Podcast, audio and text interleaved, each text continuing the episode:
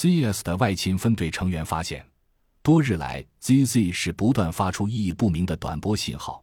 尽管没有具体的情况发生，但可以肯定两点：一，在 ZZ 市没有我方的基地；二，每组信号都有反馈，基本上都来自于东南亚某国。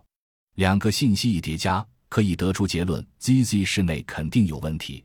同样的情况也发生在 FJ 省 QZ 市。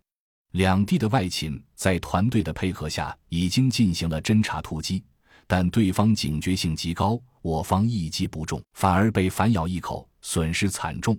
目前，QZ 一带因为靠近 NG 军区，已被大量兵力包围，攻破基地只在迟早；而 CZ 基地却因附近没有大量驻军，整体告急。根据派遣外勤分析破译，ZZ 保护伞基地确定与境外某处有联系。而在外发号施令的，极有可能就是保护伞在亚洲地区的核心所在。因此，打下 ZZ 保护伞基地就显得尤为重要。请求研究所迅速给予支援。吴所长接到战报，沉吟不语良久。周围甄孝阳等一干人等默默望着他，等待命令。过了许久，忽然抬头问甄孝阳等人道：“这个问题，你们怎么看？”众人对视一眼。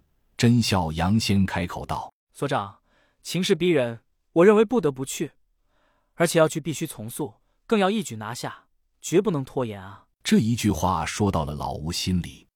吴所长微微点头，追问道：“那么你认为我们应该怎么打？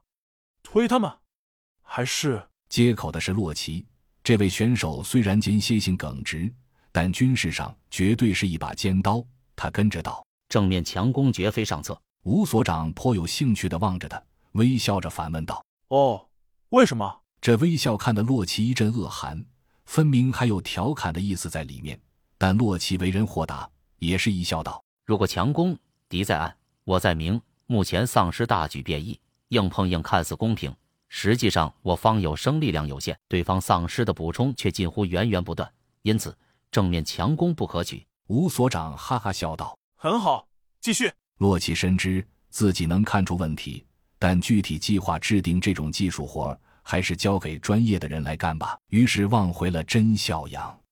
甄孝阳一笑，点点头，继续道：“接着刚才的思路，如果我们采用突袭的战术，则敌在明，我在暗，有更多的战术弹性。”说着指了指地图道：“地方基地明显在 ZZ 这块半岛上某处，但从他们传递出来的信息来看，却是希望把我们的视线往南引。”让我们一路向南追击，这种操作让我想起一个人。说到这里，微笑不语。